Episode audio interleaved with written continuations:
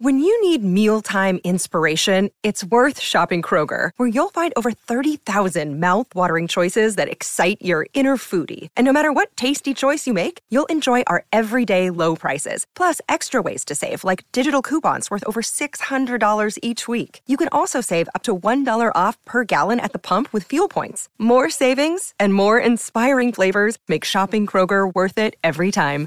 Kroger, fresh for everyone. Fuel restrictions apply. Another day is here, and you're ready for it. What to wear? Check. Breakfast, lunch, and dinner? Check. Planning for what's next and how to save for it? That's where Bank of America can help. For your financial to-dos, Bank of America has experts ready to help get you closer to your goals. Get started at one of our local financial centers or 24-7 in our mobile banking app. Find a location near you at bankofamerica.com slash talk to us. What would you like the power to do? Mobile banking requires downloading the app and is only available for select devices. Message and data rates may apply. Bank of America and a member FDIC. Hello, everybody, and welcome into a new edition of the Patriots Beat podcast here on the CLNS Media Podcast Network. And for those of you watching on YouTube, I'm Patriots Press Pass. I'm Evan Lazar, joined as always by Alex Barth. And today we are going to preview the Patriots and the Titans on Sunday. We're also going to talk a little bit, and we hope that all of you had a good Turkey Day and a good Thanksgiving on Thursday about some of the games we saw yesterday, mainly the Bills, and uh, news just trickled down that Tre'Davious White did in fact tear his ACL in that game for Buffalo and is now out for the season. So that's a a big bit of news there in terms of the AFC East and how this will all shake out. But I wanted to start with the Titans, Alex, and I hate taking opponents lightly. I hate it. I, I think it's it's stupid. I think it's uh, any given Sunday in the NFL. Uh, I think all those things are true. I think the Patriots learned their lesson back in week five against the Texans about taking opponents and quarterbacks lightly, and Davis Mills almost beat them and almost uh, put them in a two and five hole. So I think the Patriots have learned their lesson in a lot of ways of taking an opponent lightly. But if you look at how banged up this Titans team is versus how hot the Patriots are and how healthy the Patriots are right now, there is not a statistical trend. There is not an area of the Titans roster that's outperforming any area of the Patriots roster right now, outside of Mike Vrabel not being afraid of Bill Belichick, being 2 0 against Bill as the head coach of the Titans, and the Titans being an intangibles type of team. They're a tough, hard nosed, fundamentally sound, compete hard, resilient football team it is really difficult to talk yourself into the Titans winning in this spot. It, it, just feels like this should be a Patriots win and cover type of situation. It does, but you know, the Patriots had the more. What year was that? 18 or 19? I think it was 19, right? Where the Patriots went down there and they got smoked. They didn't just yeah. lose; they got smoked. Yeah. When the Patriots had a more talented team, Derrick Henry wasn't really Derrick Henry yet at that point. Uh, I think Mariota was still tar- starting for Tennessee. So. Yeah, yeah, it was Mariota, no AJ Brown yet, right? Because he was yeah. So and I mean, then you go back to the playoff game in in in nineteen is in uh, yeah nineteen, and obviously the Patriots uh, had some internal issues going on at that point, but they were still a more talented team, I thought. And Mike Vrabel has been able to kind of put Bill Belichick in a blender at times. He knows he has an intimate knowledge of what's going on in that building, and I think that that's something the Titans can use to their advantage. Now, ultimately, it comes down to the players, and I think that if the Titans don't have AJ Brown on top of this, so so not a little bit of breaking news. I I, I know we okay. don't have the, the the siren prepared, but the Titans uh, ruled out AJ Brown. He is wow. not playing in this game on Sunday. So another no AJ Brown, no Derrick Henry, no Julio Jones. Uh, some of their secondary wideouts, if you will, or or kind of set you know twos and threes uh, Marcus Johnson, who looked pretty good for them for a couple of weeks there, rookie uh, coming out. He's injured. He's not playing in this game. There, there's nobody for the Titans. Like nobody. They, they have nobody yeah. on offense at the skill positions. And, and, it's like I said, if it wasn't Vrabel, right, and if the Titans weren't punching above their weight at eight and three for a team that is uh, statistically not an eight and three football team, it's really difficult to find an angle of Tennessee can win this game if like Tennessee can win this game if they play it this way or if, if this goes that way or whatever. Yeah, I mean, I'll give you a couple other big injuries here. I, I I think Rashaan Evans, who hasn't, I don't think he's played in a couple of weeks, but Rashaan Evans, a really good run stopping linebacker, and obviously not having him is a big deal. And then Jeremy McNichols not playing. I mean, they're down to two backs at this point. I don't yeah. believe, let me look here. Oh, they did sign Rodney Smith onto the practice squad, I believe, this week. Yeah, yeah they signed it's probably going to be D'Onta so. Foreman, who's kind of been the best bat that they've had, uh, other than McNichols, since Derrick Henry went down. Well, it's just a matter of you have D'Onta Foreman, who's not bad, uh, uh, Dontrell Hilliard, and and then the practice squad back. Like that's not a lot of bodies. Yeah, that's not. You know, I, I talk about this a ton. That at that position, it's as much depth as anything else. Um, and they don't really have that. And yeah, I don't know that they have the depth at wide receiver. You know, they added Golden Tate this week. I'm on record is saying I love Dez Fitzpatrick. I still do, but I don't know about you know he's what is he their number one, number two receiver right now? Yeah, I guess Golden Chester Tate Rogers coming off the one. Golden Tate coming off the practice squad might get 10 targets in this game, right? Because with, without AJ Brown, without Julio Jones, and you look at what happened last offseason too, to a degree. And I know that Jonnu Smith hasn't exactly been a, a hit for Bill Belichick in free agency just yet, but Corey Davis and Jonnu Smith both get huge contracts and they walk. They tried to mitigate that by trading for Julio Jones, and now he's on injured reserve, and Julio hasn't exactly been the player uh, that they were hoping that he was going to be, regardless of the injuries. So this Titans team was already a little bit shorthanded in the skill position groups as it was based off of what happened last offseason, based off of the injuries in, in the season now. Now, no AJ Brown on top of that if I'm the Patriots, I'm thinking, you know, that's the title of the show, right? The Patriots are at a point now because of this five game winning streak, because of where they are in terms of execution level and all that kind of stuff, where we should be expecting them to win this game. They're at home. Yeah. The Titans have nobody. Uh, the Patriots should be expected to win this game. And now losing this game it, it, I don't care how much they win by, right? I'm not going to get into, oh, if you only win by three points, it's not impressive. It, a win is a win, right? But now they should be held accountable for winning a football game like this because the Titans are just decimated by injuries. Yeah, and I, I mean, you know, you look at kind of what they're doing. I think if you're the Patriots, the plan is early is, is easy. Get up early. Yeah, because yeah, they don't you know, they still have all their tight ends, but they don't throw the ball at tight ends a ton, especially down the field. Uh, Anthony Firkser is their leading receiver among tight ends. Twenty, uh, sorry, nineteen catches for 138 yards. I mean, that's not you know they're thrown underneath to those guys off play action. Those guys are the check down options off play action. So if you can get ahead and take the running game out, because I do like Devonta, uh, uh, sorry, D'Onta Foreman. The offensive line's okay. they're banged up there as well. Um, yeah. But if the Patriots, like, you just can't it's almost like going back to the Falcons game now, I feel like, where that was the, the, the taking care of business game, right? That's kind of what this is. Get up early, force them to be predictable, force them to throw the ball, and you should be fine. I think that's where you're at at this point, and just you know, Mike Vrabel's a much better coach than than Arthur Smith. I don't think anybody's going to disagree with that. So just hope you know, be on the offensive side of the ball. Don't turn the ball over. Yeah, Vrabel's, Vrabel's going to have something dialed up, and and don't play in his hand.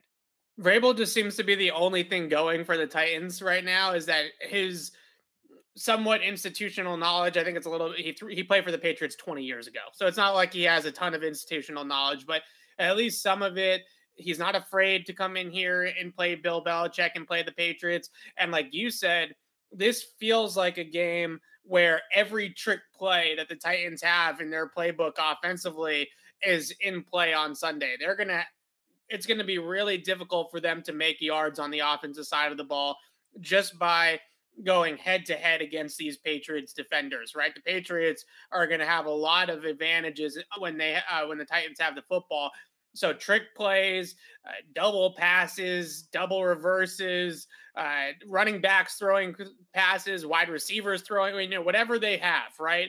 Whatever right. they have in that book they're going to bring out. Now, I want to talk about the Patriots offense against the Titans defense. The Titans defense has some injuries on it too, uh, but most of their main guys, it sounds like Harold Landry is going to play in this game. Uh, Jeffrey Simmons is playing. Uh, Byard's playing. So they have most of those guys on the defense side of the ball. This isn't an analytics darling of a defense. Uh, football outsiders and DVOA thinks they're okay, you know, 12, 13, somewhere around there, and EPA and DVOA and all those types of metrics. So, not an elite defense by the metrics, but this is a very hard nosed, tough, sound run defense, a, a, group that you're going to have to execute well against and block well against uh, in order to move the football. Stylistically, big picture wise, feels like a little bit like the Cleveland game. You mentioned the Falcons game to a degree too, but Cleveland they threw early to get up right? Because they knew that if Baker Mayfield right. had to play from behind without play action and without the running game, because the Patriots were up by two touchdowns, that that was going to favor them. So this feels like a game early on where you try to go pedal to the metal offensively and you try to build a 10 point lead and force Ryan Tannehill without anyone to throw to in a traditional drop back passing setting come back and beat you and that's probably a, a, long shot for the tech, Titans in this game. So I, I kind of feel like uh, the only way the Titans win is if it's a rock fight, right? If it's 17 right. 13. So if the Patriots can get to, to 24 points early, this game's going to be absolutely over by halftime. And the way you do that is not turning the ball over because yeah. that's, you know, you mentioned the Titans aren't exactly analytics darlings, but they're, they're, you know, they've still been good this year. I'm just pulling up the numbers here. I mean, uh, you know, they're a decent, they're a decent scoring defense. They allow a ton of yards, but they're a decent scoring defense. They think you just can't give them extra opportunities. You can't turn the ball over because that's yeah. how they've been stopping teams. They, they haven't been stopping teams by forcing them to punt. They've been stopping them by forcing turnovers. So if you're the Patriots, just take care of the football and you should be okay. You should be able to put points on the board and it'll lead to obviously what you were talking about. Yeah. It just get up, get early, get a lead early.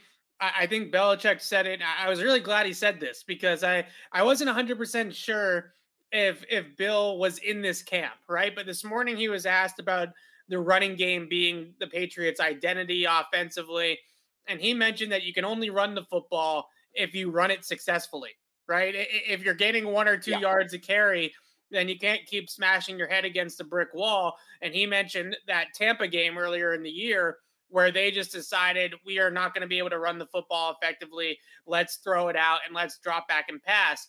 And in this game, I don't know if the Titans' run defense is quite as good as what they saw with Vea and Suh in, in Tampa Bay. But over the last six games, the Titans have only given up 84 rushing yards per game and they're very, very good run defense. They're very, very stout run defense. They got good players at the first and second level of their defense to go up against the run but the Patriots have a strength in the running game as well. So I, I kind of pit this as a little bit of a strength on strength for the Patriots running game against the Titans run defense. I think if the Patriots can run the football on Tennessee effectively and and lean on that area of their offense, that's really uh, bodes well for them coming down the stretch here. That this run offense is for real and can do it against even good opponents. Yeah, I mean, I would say the one you, you, kind of mentioned a couple things there. The one player that worries me on the Titans defense, I'm actually not worried about Byard. I mean, he's a good player, don't get me wrong, but yeah, the Patriots have generally, I, I think Bill kind of has a beat on what he does and kind of knows how to negate him. Uh, Jefferson is a really good player. I mean, we've yeah. talked about all the damage Barmore has done in the middle this year and how tough that is to defend. Jeffrey, I mean, Jefferson is a similar player where he yeah. can wreck a game from the interior. Go back and watch uh, I don't know if you've watched this game, Evan, against the Rams, the Sunday night game, right, where the Titans went in there and blew them out. Yeah, um, and you know he's in there forcing interceptions, forcing pressure, all that. So that's the thing to me. If they can neutralize Jeffrey Simmons, uh, I think they'll be okay because we don't have to worry about Bud Dupree on one side. You can pay more attention to Harold Landry on the other. He'd be the other player that kind of concerns me, but he's he's banged up. He's been banged up this week. Yeah. So um, I think it all starts with Simmons. I think if you neutralize Simmons, uh, neutralizing Landry comes with that. Um, and then I trust their ability to kind of just keep the ball away from Byard on the back end. Yeah, Simmons was a guy that I had circled as well. Uh, you got to know where 98 is. They usually line him up as a three technique, but he can play some different spots on the defensive line. But he's somebody that has – the total package of explosiveness, vertical ability, right, to get off the ball and shoot gaps, and also get in the backfield as a pass rusher in a hurry, get off uh, off the line of scrimmage. But he's also got some really nice uh, upper body strength as well. So if they want him to park in the gap, or if they want him to two gap against a run, he can do that too. So he's a really good player all around. But it's that get off and that explosiveness the early penetration and the pressure up the middle that makes you worried about a guy like Simmons. I do wonder early on in the game if maybe they try to trap him a little or something like that and use his aggressiveness against him, right? Make him think that he's unblocked coming through the line, and then you have uh you know Trent Brown or Shaq Mason clean his clock, right, and, and see how yeah. he how he does the rest of the game after that. Simmons is one of those players that when you look at pocket passers like Mac Jones, the edge rush they can mitigate that with drops and with getting the football out quickly somebody like Harold Landry, you you can scheme around, right? Right. It's really difficult. You can scheme around it in terms of blocking because you can you could get two bodies on Jeffrey Simmons because he's inside, but it's really difficult to scheme around interior pressure or middle pressure. And if I know Mike Vrabel as he has in the past against the Patriots with Brady. And I think they're going to look at this from a Tennessee perspective and look at it basically like the Brady offense, and that Mac is just Brady right. but younger, obviously not as good, but uh, somebody that is plays a similar style of football. And I think they're going to line up two guys in the A gaps. I think they're going to line up Jeffrey Simmons in the middle of the defense. And I think they're going to try to get that interior rush. They're going to try to generate pressure up the middle and that's how they're going to try to disrupt this team. I remember in 18 when the Patriots played them, and probably a little bit in 19 as well. That was a big part of the game plan for Tennessee was those double mug front, uh, the A gap mug uh, look. Right, we have two stand up linebackers in either A gap. Then you have a nose tackle right in the middle there, and you have a kind of a three man game inside there against the interior offensive line and that gave the Patriots and Brady all sorts of fits back in 18 and a little bit in 19 as well. So that's going to be interesting how the Pats handle that, how they block Simmons, but also assuming that guys like Rashaan Evans, for example, can potentially play in this game. He's someone that can rush from on the line of scrimmage too.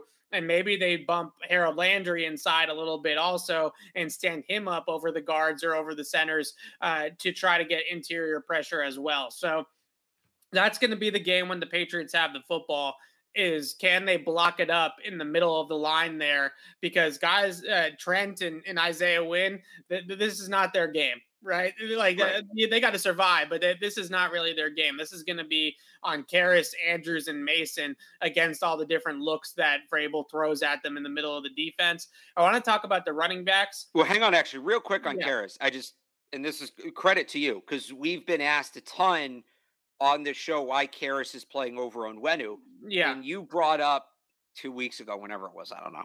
Yeah. You you brought up that the value in Karras is he's played center and he gives you that extra set of eyes and and he sees the game like a center. He can help communicate, which is especially right. valuable with the young quarterback.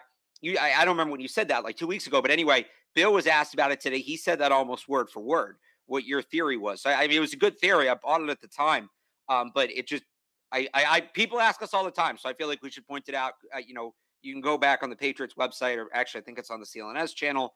Um, what Bill said this morning, but a really interesting answer about why Ted Karras is in the lineup, and I think that that's something that is especially relevant against the way the Titans will likely play the Patriots this week defensively. We are back and better than ever. All eyes are on the gridiron as teams are back for another football season. As always, Bet Online is your number one spot for all the pro and college football action this season. With a new updated site and interface, even more odds, props, and contests, BetOnline continues to be the number one source for everything football. Head to the website or use your mobile device to sign up today to receive your 50% welcome bonus on your first deposit.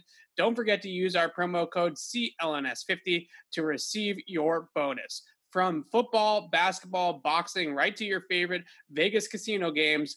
Don't wait to take advantage of all the amazing offers available for the 2021 season. Bet online is the fastest and easiest way to bet all your favorite sports. Bet online where the game starts.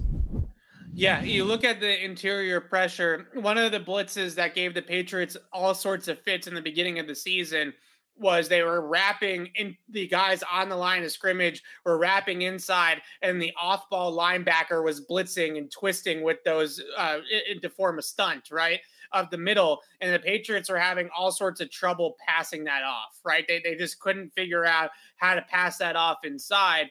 Ted Karras comes into the lineup, and I, that blitz has not been a problem since, right? They, yeah. the, the Falcons snuck a few guys into the backfield off from the defensive backs, right, from the secondary blitzing. But first and second level pressure, they've done a really nice job of getting hat on a hat more times than not in those types of situations, and that that definitely uh, points to the fact that you have essentially three sets of eyes because you have to count Mac Jones in that set of eyes as well, right? So you have Andrews right. making the calls, you have Karras quality checking Andrews, and then you have Mac quality checking everybody, right? So you, right. it kind of goes through three different people uh, before it gets called. And then you also talk what Belichick talked about this morning, which was post snap reactions, right? Because you can't always call out every blitz or every stunt before the ball is snapped and say, "Oh, this this stunt's coming, this blitz is coming." Sometimes you have to react to it on the fly.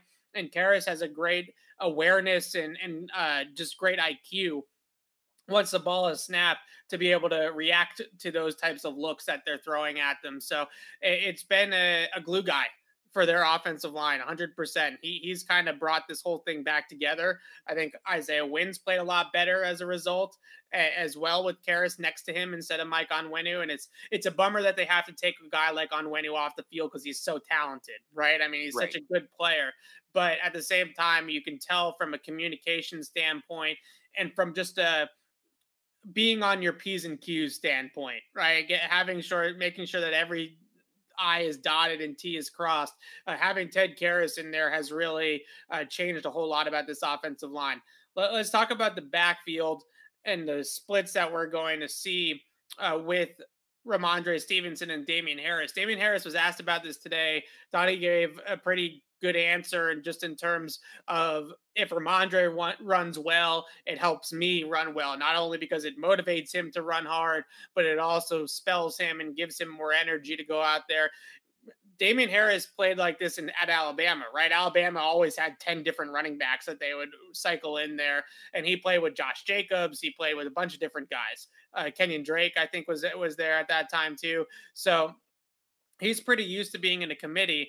But how do you feel that this committee is going to shake out going forward? Are we ever going to see one guy pass the other? Is this always going to be Rhamondre gets 12 carries and Damien gets 10, right? You know, basically an even split. I mean, that's what it should be. I, I think if they start leaning one guy, you know, maybe if there's one game, one guy's a better matchup. But I think if over the span of multiple games, they start leaning heavily on one guy, I think that's a mistake. I think that's alarming because the thing about these power backs, and eh, don't get it confused, obviously, eh, eh, Damien Harris and, and Rhamondre Stevenson can move around a little bit. But the thing about these power backs is the fresher you keep them, the more effective they can be. You know, it's, you know, just chipping away, chipping away throughout the game. And, when you have this defensive front that's taken blow after blow after blow, and your running backs maybe haven't doled out as much and they have a little bit more in the tank, that's going to help you late in the game. It's kind of what they did in 2018 with Sony and Rex. So yeah. I, I think they I think they will continue to split the backs relatively evenly. I think they should continue to split the backs relatively evenly. I know people don't want to hear that because it doesn't help their fantasy team, but boo hoo, nobody cares. It's the right thing to do, and they should keep doing it. Yeah, I could. That, that, pretty much hits the nail on the head. Can't can't sum it up any better than that. It's the right thing to do. There, there's no reason you have two good backs. Is Rhamondre Stevenson got a little bit more wiggle, a little bit more elusiveness, maybe a little bit more game breaking ability than Damien Harris? I, I would say so, but there's no reason to put all that load on Rhamondre Stevenson just because maybe he's a little bit more dynamic as a ball carrier than Damien Harris, who's a very good running back in his own right and somebody that can really get downhill and, and really uh, be effective in this scheme. I want to wrap it up on the offensive side of the ball, go back to Mac Jones for a second here. And I've seen in the chat a couple people said it in my Twitter mentions when I dropped my preview for this game that the Patriots should try to run the football against the Titans defense. And I, I think running the football early is a mistake. I, I, really do. I think this Titans defense, if they got one thing really going for them, it's that they are a physical, stout group. If you go up there and you try to run the football 60% of the time, or that's your goal is to really dominate in the run game, I, I think it's going to be a, a, low scoring game if you're going to do that. And I, I think it's going to be difficult to move the football.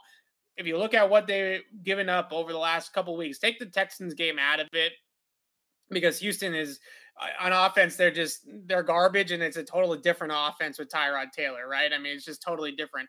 If you look at what they've given up in the passing game, there are opportunities certainly to throw the ball down the field against this team.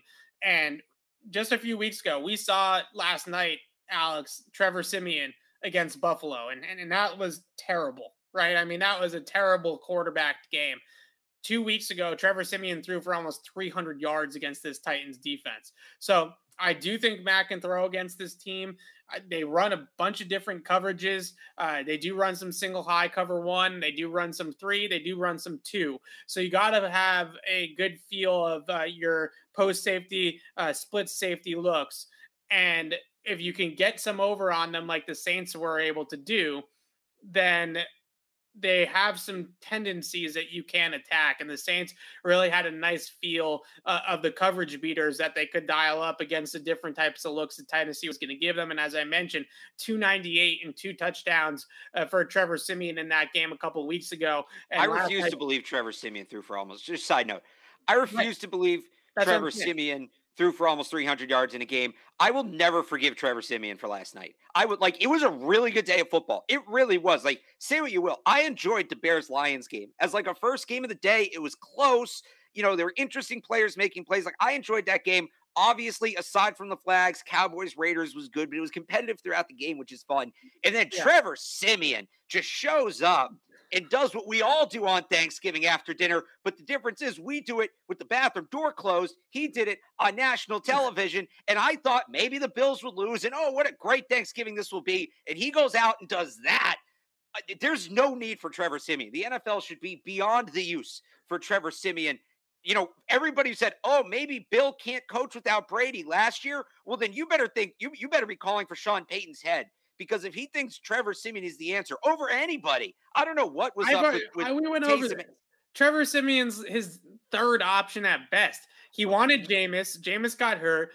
Taysom Hill's his guy. Taysom Hill's also hurt. He was in they, uniform last night. He clearly wasn't hurt that bad. He or, was their emergency backup. He had a foot thing going on. All right. Well, that was an emergency. At halftime, that was clearly an emergency because that was a disaster. That was a certified disaster the way Trevor Siemian was playing quarterback last night. I mean, it was gross. Get Drew Brees out of the booth at that point. They should have yeah. signed Cam when they had a chance. The fact yeah. that, that it Sean Payton thought it was okay to put that guy in a quarterback in a meaning national football National Football League game, and I like Sean Payton. I do. I actually always thought he was a good coach. I may have to reevaluate that.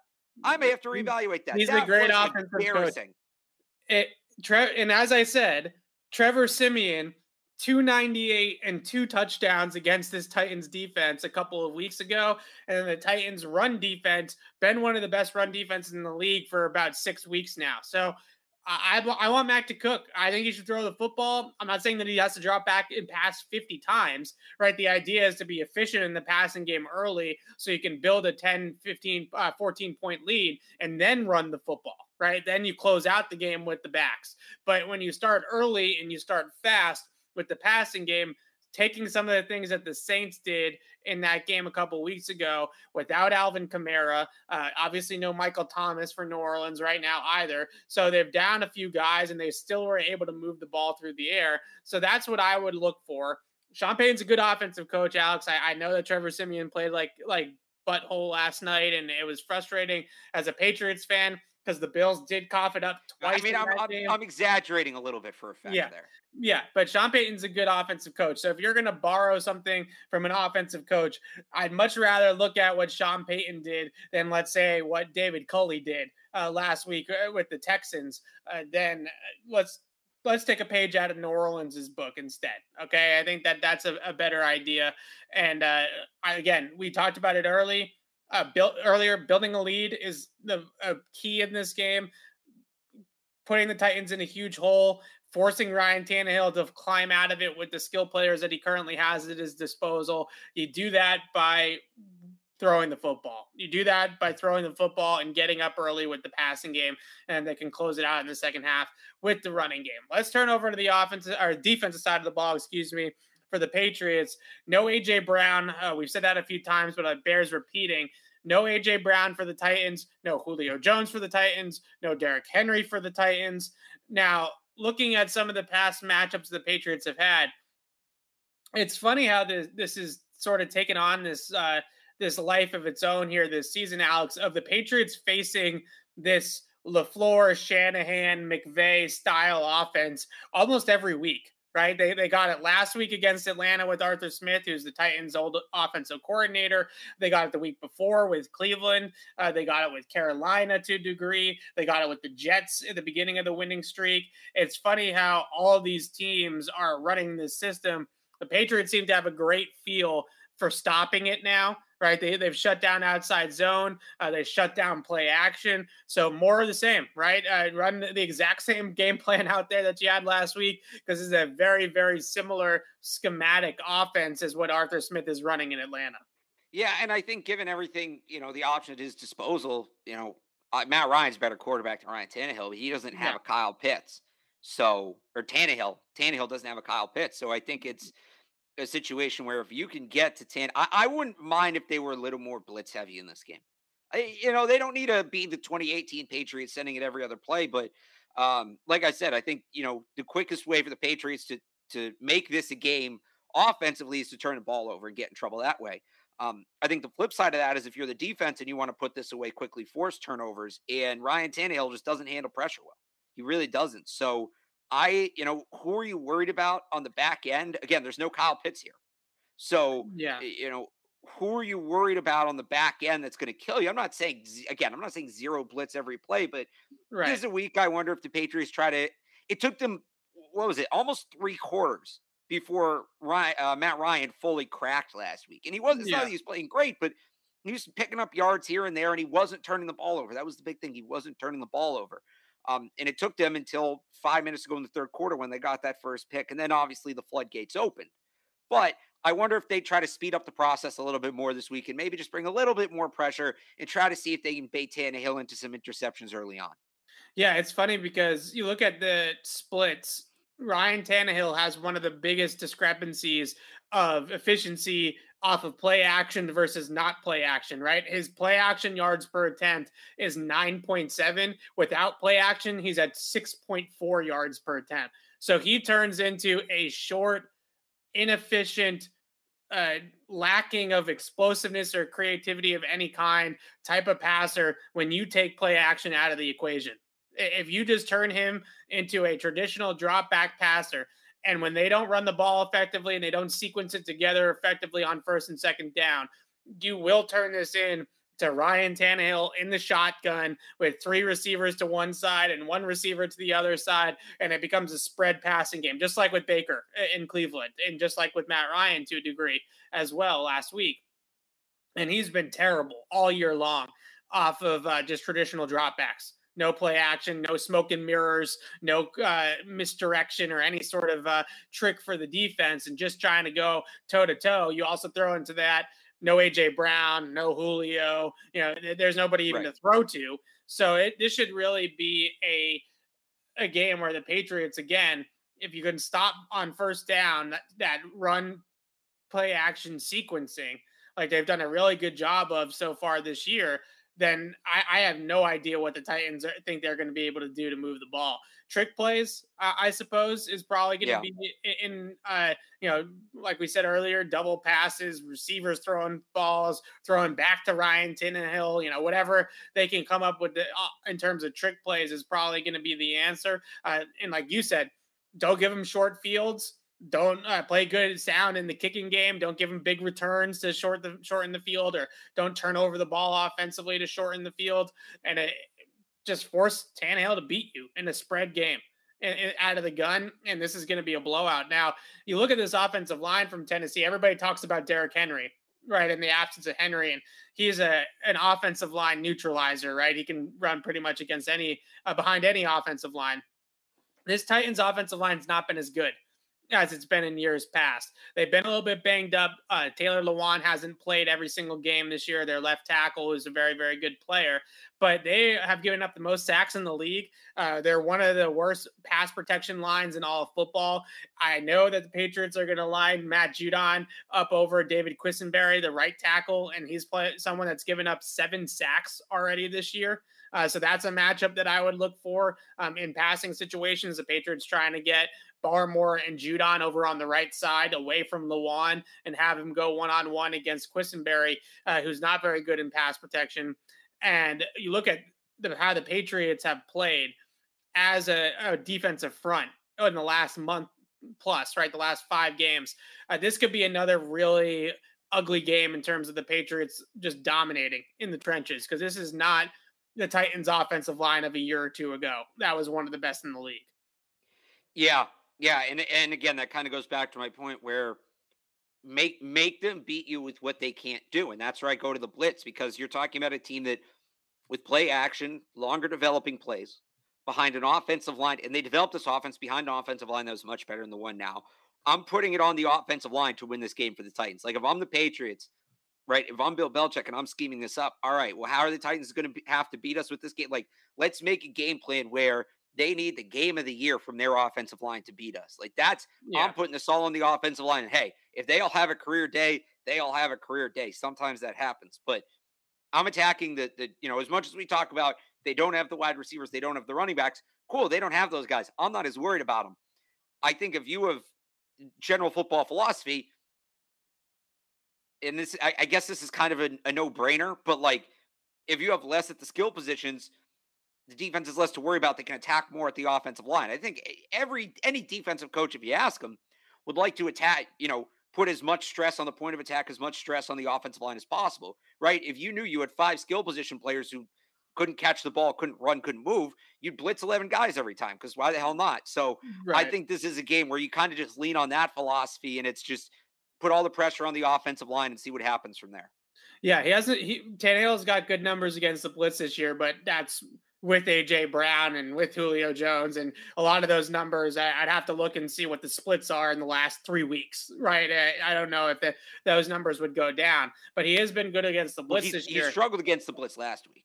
Yeah, so maybe that that is a factor of, of, the early season numbers inflating the number overall between now. But where he's really struggled, uh, just reading off uh, here, uh, the under pressure numbers uh, in general 5.3 yards per attempt. He's been sacked 31 times this year. 31. I mean, that's a huge number for a team that's trying not only to have a good offensive line and play well up front, but their scheme with the bootleg actions and the moving pockets is designed to not give up a ton of sacks, right? I mean, this is not a, a scheme that usually lends itself to 31 sacks through 10 or 11 games, whatever it is the Titans have played so far. So you look at his numbers against the blitz 8.8 yards per attempt against the blitz, but only 5.3 under pressure. So that tells you that teams are pressuring him without blitzing. Now, that could mean it, it, could be some simulated pressure, right? Where they put five guys up on the line of scrimmage or they blitz somebody from another spot, but they only end up sending four, right? And you kind of uh, muddy it up that way and confuse the offensive line that way. But that this uh, Titans offensive line, Tannehill under pressure, as you mentioned, uh, not been the same group that it's been in the past. Probably a, an indictment on their receiving group as well, and the fact that they don't have uh, as much of their firepower as they did a year ago. I think it was really uh, the Titans have squeaked away. They're eight and three, and they've survived without it. But some of the moves that they made in the offseason uh, ended are now kind of coming back to haunt them. I would say a little bit in terms of where they invested their money. They allowed Corey Davis and Jonnu Smith to walk. They signed Bud Dupree to a pretty good contract to come in and add to the pass rush. Uh, it, it, hasn't really necessarily worked right? You know, uh, Jack Conklin was another player that they let walk uh, recently on their offensive line. He's now in Cleveland. Uh, a lot of these moves that they've made over the last offseason or two have really come back to bite them now that they've had some injuries and stuff like that, and they don't have the depth, right, in terms of what they're able to do. Um, a good point in the chat as well. Screens a big part of their offense, right? They're going to try to screen you a little bit, so you got to be so ready. Maybe don't that. blitz too much. Maybe I'm overselling that. Eh, I, I, don't. I wouldn't worry too much about the screens because the, the when you put that much screens on tape, the Patriots have something ready for it, right? You that's know, true, yeah. that that's good. They're going to be prepared for that. They're going to be in the back of the head. What I would be more concerned about is the unpredictable nature of an offense that's so shorthanded. I, eh, I don't know. We tried to talk to ourselves into Atlanta putting together offense last week. Remember a few weeks ago when they played Carolina, we were talking up PJ Walker for like 20 minutes on I show. still think that was justified. I still I think we were proven right. That we, yeah. I mean, could he have been that much worse than Sam Darnold was in that game? Like people were calling for Walker by the end of that game. All we said was you'd rather face Darnold than PJ Walker. I think we, we were, were right. right. Yeah, we we've tried to hype up opponents. It's tough to hype up this Titans team right now uh, with how little well, they have. So I'll give you this one. There's, I think I, I sent this to you. There's this really interesting clip from Nick Saban um, earlier this week, and basically, for those who don't follow college football, uh, Alabama's really good this year as usual. They're in the college football playoff race. They only have one loss. It was early in the season. Um, and basically, people are mad that Alabama's not beating teams by enough. Uh, they yeah. beat LSU, who's not very good this year. Although, side note, they might get Lincoln Riley, which Lincoln Riley recruiting in the SEC would be very interesting. But um, yeah, they only beat LSU by a couple points. Um, they struggled with Arkansas early on in that game. They kind of pulled away late, and basically, fans are pissed. They're saying, you know, how are you taking these opponents lightly? How are you barely, you know, not blowing out these seemingly inferior teams? And Saban was on; he was on his weekly coacher show, and he got kind of mad. Yeah. He basically said, "Hey, look, these other teams, like they have players who have families and friends and they don't want to get embarrassed and they know this is their biggest game of the year and they like every time they play Alabama they know they're on that national spotlight you're going to get their absolute best they may not look as good other weeks but they know that's their chance and I I wouldn't be surprised if Bill Belichick shares the same sentiment. I know this isn't exactly where you were going, but I just mm-hmm. found it very interesting because sometimes Saban will say stuff, and I wonder how much of it we can attribute to Belichick. And, you know, like Belichick after the Falcons game says, "Oh, they played competitively," or the Patriots getting ready to play the Jets early in the year, and he's like, mm-hmm. "You know, the Jets are yeah. a good team." Yeah, I I think that's what Belichick means when he says those things, and I think you know that's how you kind of have to look at this: is it, where are the Titans the most dangerous in this game? Right to bring it back to this conversation, where are the Titans the most dangerous in this game? Uh, this is essentially a national TV game right? It's a it's a week one o'clock slate. There's not a ton of one o'clock games because you had three games on Thursday this week. So it's basically a national game. Everybody's counted them out. They're still the one seed, but the season's very quickly like slipping away from their fingers. The Colts got the win last week. That division's getting close. This is a pride game for them. Yeah. This is kind of like if they lose this game, if they lose this game, they're pretty much written off. Like I don't know how many people will be into the Titans. I've been one of the biggest Titans people. They were my sleeper to to, to get to the Super Bowl from the AFC. Eh, they're, you might have been right if Derrick Henry stayed healthy. Well, you know, it happened. I, I think I put the injury. Obviously, put the injuries. Yeah, everybody's got injuries. But no, um, you, your point is spot on because this is what yeah. I was basically saying at the beginning. Then, well, just show. real quick, just real quick, and then you add on to that, you know, a team that's super motivated, one of the best coaches in the league, and a coach in this specific matchup who knows the other side intimately, and Mike Vrabel. Right. That is a little bit dangerous. That is where the concern is, I think. Yeah, that, this is exactly what I was getting at, at the beginning of the show. Was the angle that you could sell yourself uh, with the Titans is that Vrabel is coaches very very diff- tough against the Patriots. Right, he's beat them twice in the two matches that they've played since he became the head coach down there. You mentioned the 18 game was a blowout down in Tennessee. Uh, the t- Titans beating the Patriots in that one, and you talk about the nobody believes in us angle and Belichick was probably, I would say, the guy that taught Mike Vrabel how to play the nobody believes in us card, right? You know, that right. that was the guy back in 01, early on in the Patriots uh, dynasty. That that that's a card that Belichick plays all even now. Right, 18, they basically won the Super Bowl on the nobody believes in us mantra. Remember, Brady gave that interview, nobody thinks yeah. we can win, so we'll Where see what happens. Right. Yeah. So I guarantee you that on Saturday night, before the game when they have that team meeting uh, the tennessee titans do in their team hotel uh, down in, in on route one somewhere or boston or wherever they're staying mike vrabel is going to put up on the screen the national analysts pick them, right? You know, right. ESPN or whatever, and it's going to have every single person picking the Patriots to beat the Titans, and he's going to say, "See, nobody thinks we can win this game. Might as well not show up. Might as well not even try." Right? And he's going to have his guys ready to play. That, that that's the angle, the intangible angle of this is not one on a spreadsheet. As much as I love the math and as much as I love all the analytics and talking about all of it, that football is is a bunch of human beings That's on right. a field. That's right. And, and in this game, that cannot be more true because the Titans have absolutely no business winning this football game. None. They and have that's nobody, what Vrabel's going to tell them. Right. They have nobody healthy. They're the inferior team. The Patriots are the hottest team in football. That I wrote they're on the surface of the sun right now in terms of how hot they are. The Patriots. I mean, they on all, in all three phases of the game, you could not be executing better than what the Patriots had uh, over the last five games. And, and that's the one angle is Vrabel's going to play it up. And Vrabel's not going to be afraid. Vrabel's going to have some trick plays. Vrabel's going to tell his guys to, you know, you nobody believes in us. You got to shut everybody up. You got to take the world by surprise. And maybe the Titans can do that because they are a team that has followed uh, the personality of their head coach since he became the head coach there. They are the a team that is very, very, very locked in to Mike Vrabel, right? And he's somebody right. that really does dominate that locker room.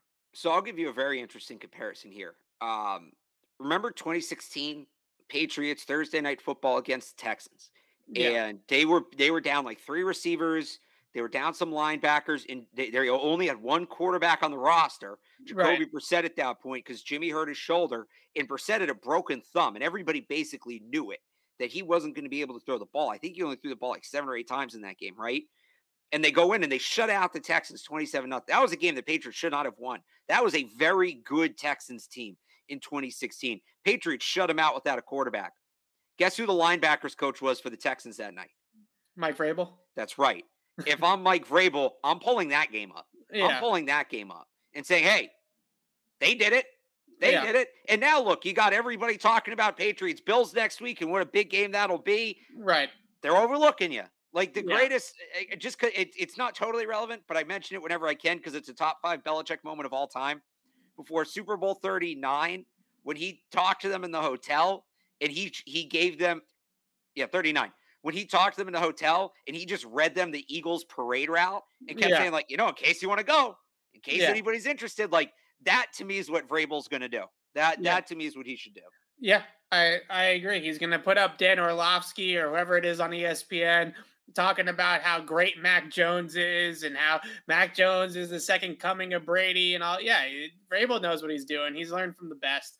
He understands. Now, all we're saying is is not necessarily that the Titans are going to come in here and pull off this upset. But if you're the Patriots, you got to be aware of that, right? You can't right. take the opponent lightly. You can't take them for granted just because they are banged up and they don't have anybody coming in here to play other than Ryan Tannehill and a couple guys on defense. You got to still go out there and take care of business and, and take them seriously because they do have some talent. Uh, they do. They are very, very well coached. Uh, they do play hard for their head coach as well, and, and it's a resilient group. That's what Devin McCourty said on Tuesday. Right? He said the thing that's impressed me about the Titans the most is they are a very, very resilient group. That they have not caved. A lot of teams would cave when you lose Derrick Henry and you lose your best player. That'd be it for a lot of teams right? A lot of teams right. would say, well, we don't have Derrick Henry anymore. We don't have our MVP. There's no way we're going anywhere this year. Let's tap out. The Titans have not tapped out, and you got to give them some respect for that. Anything else on this game? I want to talk about the Bills game a little bit and uh, the Thanksgiving Day games, but a- a- anything else you want to wrap it up here? Uh, no, I think that's pretty much it. All right, we did it. All right. So, uh, did we discuss the weather? Uh, that, that's one angle. Uh, it's that... supposed to be. I mean, it's going to be cold. I guess that's an interesting angle. It, it's supposed to be, yeah, forty-five degrees throughout the game. I actually looked this up it's yesterday. Not that cold. Well, so it's cold, it's going to be a. So we were asking Mac Jones about this this week because Mac yeah. grew up in Jacksonville, played college football right. in Alabama. Uh, they don't play non-conference games north of you know you know in the northern part of the country. So yeah, this this is an interesting kind of you know as we go here. Max never yeah claimed it was it was 38 at practice on Wednesday, and he was it looked like he was wearing the scuba suit. Um, he claimed he's thrown a football in colder conditions. It's possible, But yeah. um, you know, it's supposed to be clear and all that. But the cold, seeing how Mac reacts to cold is going to be interesting because he's never really dealt with it before. Then again, Brady came. Well, I guess Brady came from Northern California, but he was at Michigan. So yeah, he's in Michigan. Comp, yeah, no, Brady, Brady yeah. definitely experienced it. But I think the one thing that you do see with Mac, and and I'm not saying that I believe this, but the draft narrative obviously was about the arm strength, right? Was was yeah. he going to have that zip on the football? Well, it's much harder to drive the football down the field in cold conditions. It's obviously right. I mean, it's it's the same in any sports like baseball. Uh, when it gets cold out, it's harder to hit the ball out of the ballpark, right? It's the same right. thing with football. It's harder to throw the football in the cold and have that zip. So yeah, we're going to learn a lot about Mac Jones in terms of how he can play at the end of the season right? We, well, we know right. we know he's good in in in uh, in warm weather. We know he's good in fall weather as he's played well in, in this month. But uh, as it gets into December and January, now they have what they have this home game. They got Buffalo. They're in Buffalo, and that game it might Indy, snow. Yeah, so Indy is a is a dome, so they don't have, don't to, have to worry about that. Yeah. yeah, then they have Jacksonville at home. Um, they do have Miami down in Miami, so that yeah. game is in the heat. Um, but yeah, the Buffalo game, this game, that Jaguars game, which they'll probably win anyways, just because it's the Jaguars. But uh, you look at some of these games against the better teams like Buffalo and and like Tennessee on Sunday, the weather could be a factor. Yeah, yeah. I just you know it's going to be interesting to to see how Mac handles that. But the other thing I would say, there's all this talk about Mac and the cold, and maybe bigger picture. That's a big deal. Um, but as it relates to this year's team, and we just talked about it earlier, eh, we saw them do it in 2018 when it gets yeah. cold up here, gets much easier to run the ball, especially when you have backs like Damien Harris or Rhamondre Stevenson and how physically those guys run. So there's going to be some help as it gets colder as Mac learns where he's going to be able to run on the lean on the running game a little bit more because they'll just be able to give the Patriots a little bit more. Yeah. I'm going to audible and talk about cannabis, specifically Massachusetts premier cannabis dispensaries, INSA, I N S A. They're the premier because the founders, Pat and Pete, re engineered the cannabis model from what they sell to how they sell it, while never forgetting it's for everyone. INSA dispensaries are inviting and modern, so come in just to learn more. The staff are authorities on the science who answer every question from the differences between flowers and concentrates to offering for insomnia and anxiety or Reco for hanging with friends. INSA has a world class head chef too, and only hires the most respected growers who perfected their craft when it wasn't so legit. One last thing the INSA founders aren't VCs from Silicon Valley, but lifelong pals from Springfield. So there's another local team to root for INSA in Salem, East Hampton, Boston delivery in two Springfield locations, including just one off I 91 beside the MGM Casino. Mention we said to stop by for a sweet t shirt or for one penny, INSA.com or 877 500 INSA.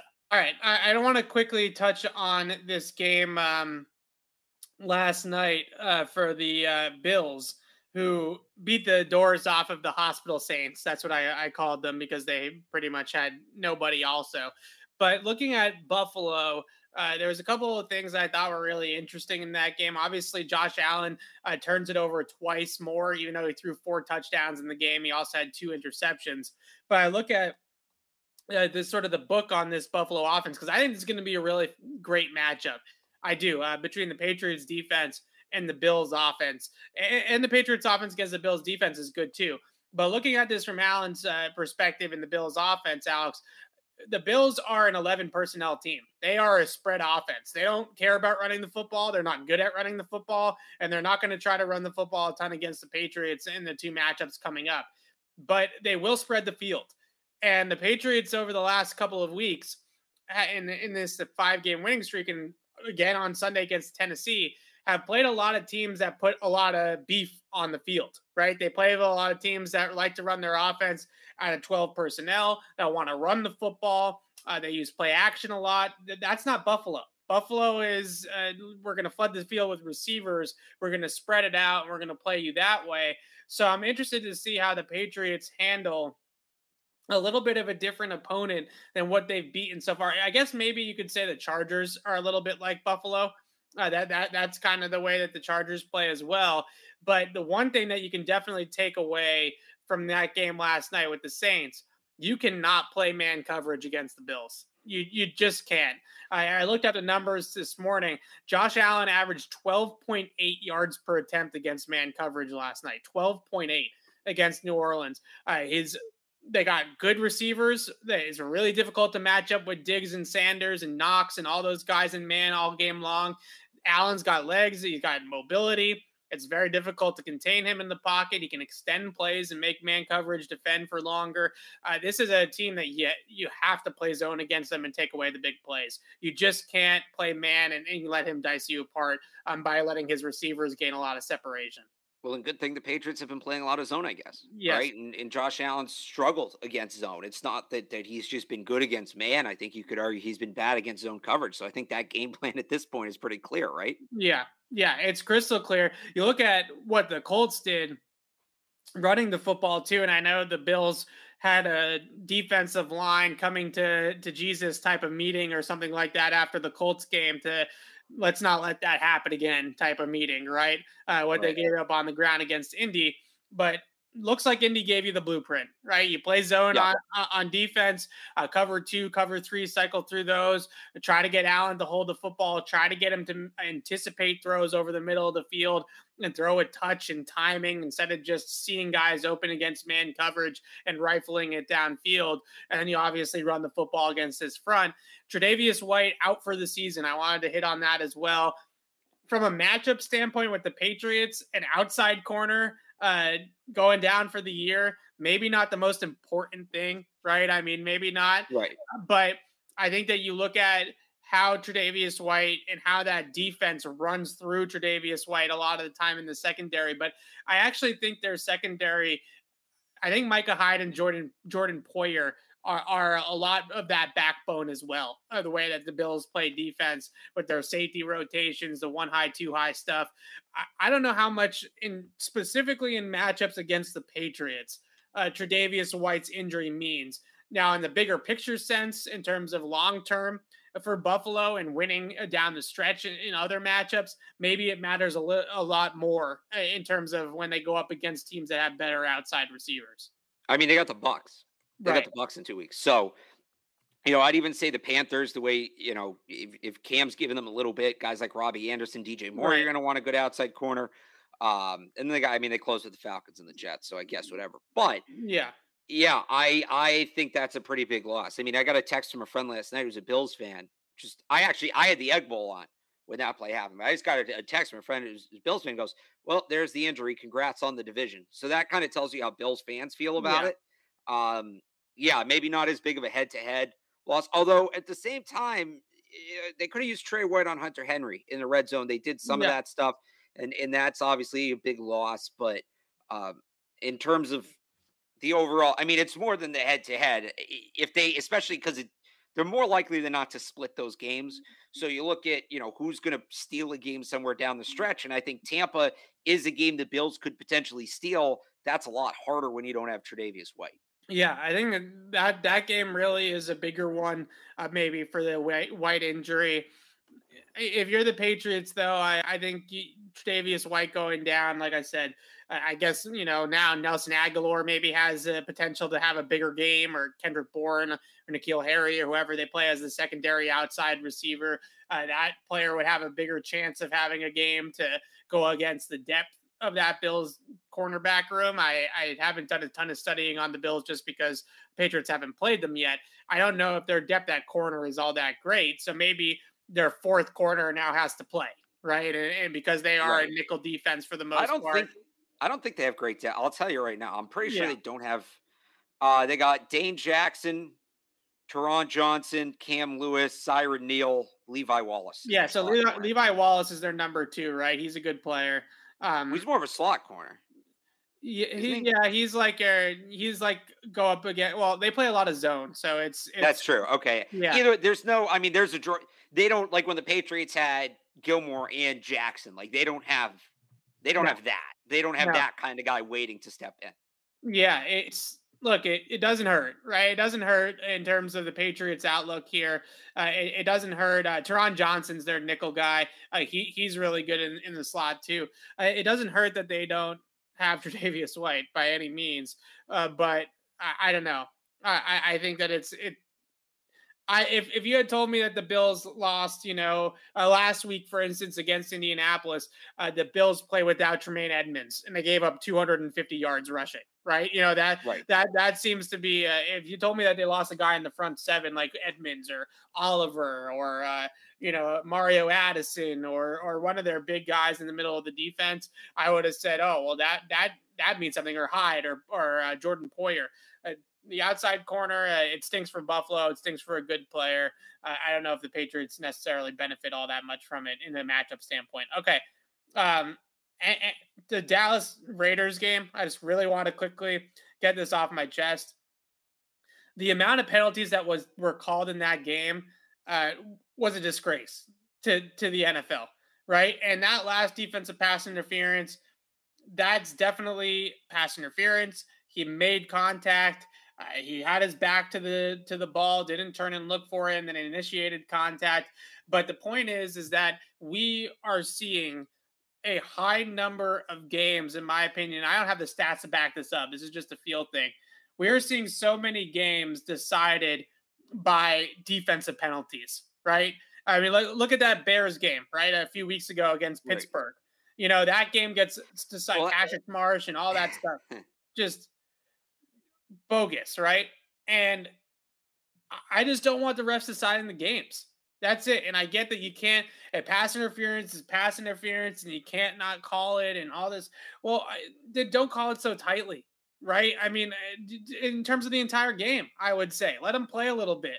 It's just infuriating to see these games get decided at the end of uh, regulation so often by oh well here's a 30 yard defensive pass interference penalty on third down. Right? I mean it's just killer. Right. Yeah but i mean it, it, like that was a penalty. Uh, you could argue zay jones makes that catch has the ability to make that catch if the corner has to turn around and make a play on the ball right? So it's it's hard to like where do you draw the line right? Where do you draw it. the line? And it's unfortunate but it also feels like the way that that offense has been babied the last couple years. Defensive technique has fallen off. So the NFL kind of did this to themselves. How many corners in the league really know how to defend that play?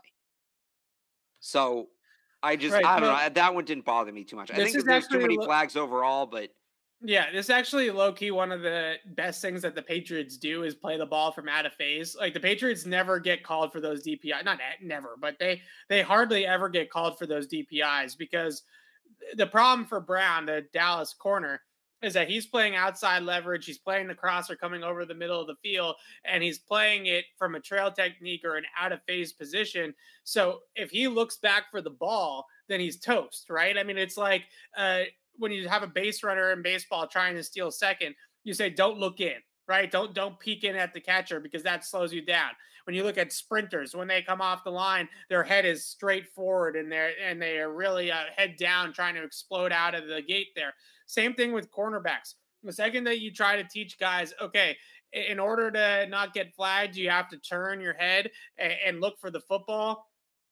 That's when you get burned, right? That that that's when you get burned from that position. So they can't turn around. Then the ball gets underthrown, and the receiver works back to the football. So in a split second, you have to decide. You have to slow your entire body down and and, and make an adjustment there. And so I don't blame the officials for making the call because it was the right call. I just think the way that the rules are written and the way it's being officiated makes it almost impossible for some of these defensive backs to play defense. And I, I think that that's a, a really a detriment to the game in general. But that's my rant on, on that game. Uh, we preview Patriots Titans for the first 45 minutes or so.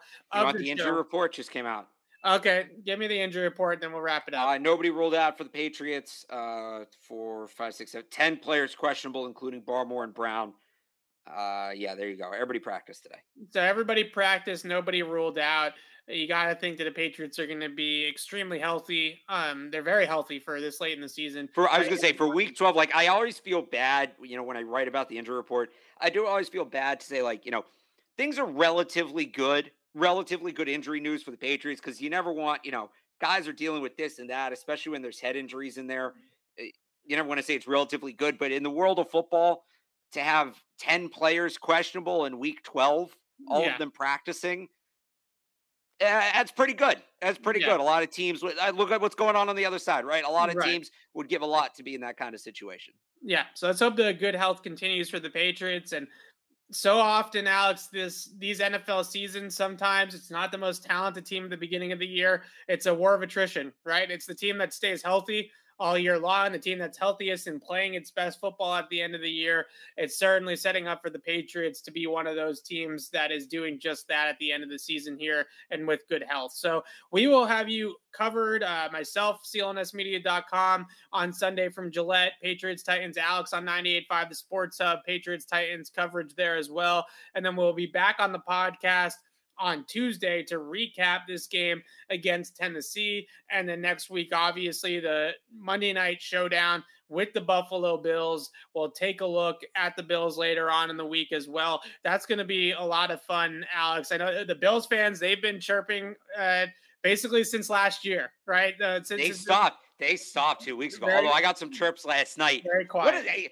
Gutless people gutless people, the Buffalo Bills fans. They're I had Bills fans calling me crying at yeah. last Sunday after they lost. And now last night, all of a sudden, Josh Allen threw four touchdowns. That was a real nice screen touchdown he threw. Plus the other one at Dawson Knox where the corner fell over. Let's talk about the picks he threw. Let's talk about the picks he's been throwing. I'm ready. I'm ready for next week. I am so. Re- Do you remember a couple years ago the Lamar Jackson game?